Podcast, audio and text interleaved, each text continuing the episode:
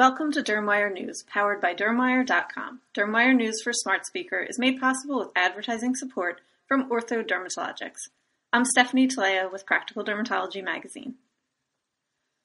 Pulse Biosciences says, says the first patients have been treated in its multi-center study to evaluate the safety and efficacy of its nanopulse stimulation NPS technology for eliminating sebaceous hyperplasia, or SH. SH is an unsightly benign skin lesion that typically appears on the facial skin and is considered a difficult to treat condition with current modalities.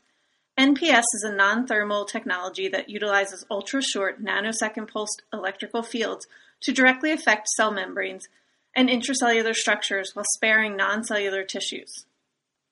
A previously published study of NPS in the treatment of seborrheic keratosis skin lesions in 58 patients provided the first human evidence that NPS's mechanism of action is well suited to target a broad range of difficult to treat benign and non-benign skin lesions by targeting the cellular structures of lesions while sparing the surrounding non-cellular dermal layer of skin. The sparing of surrounding non-cellular skin tissues enables the treatment of deeper cellular structures in the skin such as the sebaceous glands that cause SH lesions. According to one of the study's principal investigators, Dr. Gili Munavalli, the unique potential of NPS to target the overactive sebaceous glands that cause these unsightly lesions without damaging the surrounding dermal tissue shows great promise in treating a common problem that my patients ask about every day. An increase in head-to-head trials will enhance the competition within the psoriasis market, according to GlobalData. The first major biologics that were released were anti-tumor necrosis factor, anti-TNF drugs, such as AbbVie's Humira, Pfizer's Enbrel, and Johnson & Johnson's Remicade.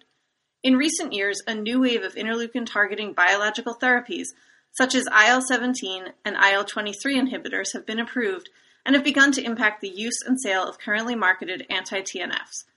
Pharmaceutical companies are now at a stage where they are just conducting clinical trials comparing the drugs to placebos, but are undertaking head-to-head trials to compare safety and efficacy between biologics.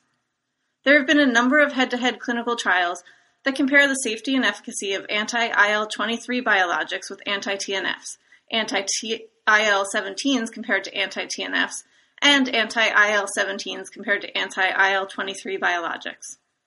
Head-to-head trials show more frequent intervals where patients are monitored, and the U.S. Food and Drug Administration and European Medicines Agency are known to grant approval based on early endpoints that are likely to predict clinical benefit.